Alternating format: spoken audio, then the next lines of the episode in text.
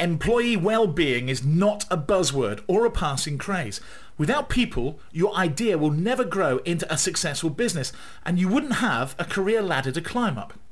Never be fooled by the idea that they need you more than you need them. In theory, anyone can pay their bills. If you want your business to succeed, you have to remember something very simple. When you hire someone, you take on their psychological, emotional and physical parts because that's who they are. That's how a person is built. Whilst it's their skills and experience that will drive your business forward, it's the person with these amenities that does the peddling. Yet, in a time where employee happiness is one of the most spoken about topics in the business sector, only a third of businesses have a well-being strategy in place. This is according to the 2016 CIPD and Simplyhealth Absence Management Survey. Care is not a luxury. It's an integral part of building a workforce that's loyal, enthusiastic and dedicated to building a great and profitable business. Think about the multiple conversations you've had with your friends and families about their experiences in employment. You're pleased for them when you hear they're working in a nice, safe environment that's allowing your loved one to do well, and you're angry at the places where they're pulling down their self-esteem. If you've been told that one of your employees' loved ones is angry at the place they work, you need to start addressing why. And right now. Occasional staff parties and sporadic beer Fridays is not a well-being strategy. There's a huge misconception among business leaders in all sectors about what a well-being strategy actually is. In their defence, it's a new concept with multiple contradictory statistics and education on the matter.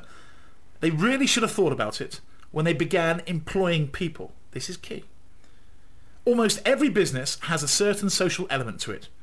It's incredibly common, of course, for there to be a staff party at Christmas and in the summer, as well as the occasional bit of booze on a Friday. However, if this is the only way that you enable your employees to interact on a personal level, your business will have a problem.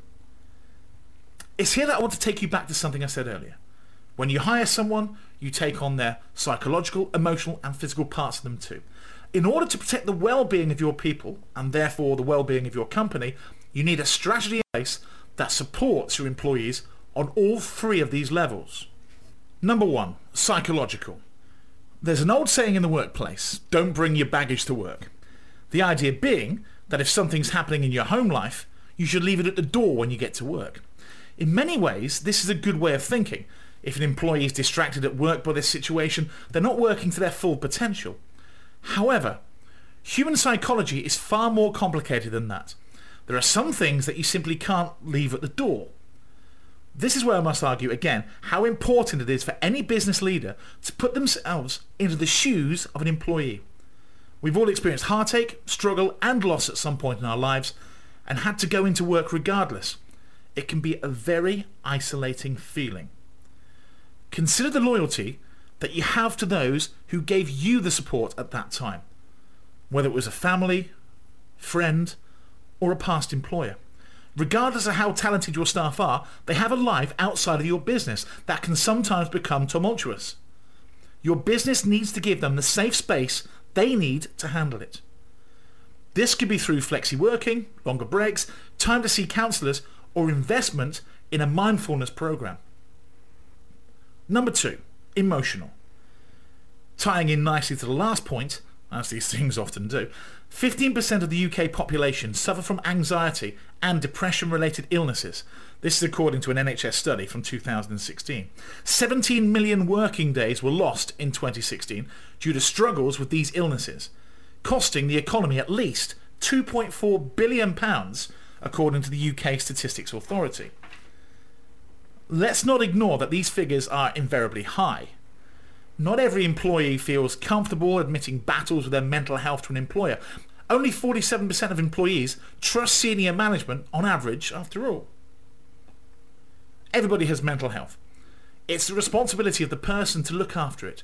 But when they sign a contract to work for your company, that responsibility falls on you too. Yet only 14% of businesses surveyed by the Institute of Directors has a formal mental health policy. Every manager in your business needs to be trained on how to support employees suffering poor mental health properly. An employee's relationship with their line manager has proven essential to improving their well-being. And point three, physical. Here's the simple part that every human is guilty of forgetting once in a while. Look after your body. The body holds the skills and experience that drives a business forward after all. Invest in a sports program.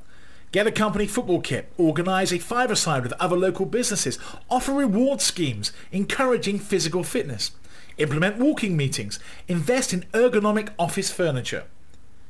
Organisations with high levels of employee well-being outperform the stock market by around 2 to 3% per year over a 25-year period, according to the London Business School. To counteract, businesses with poor levels of employee well-being lose huge amounts of high staff turnovers, sick days, and in some cases, legal battles.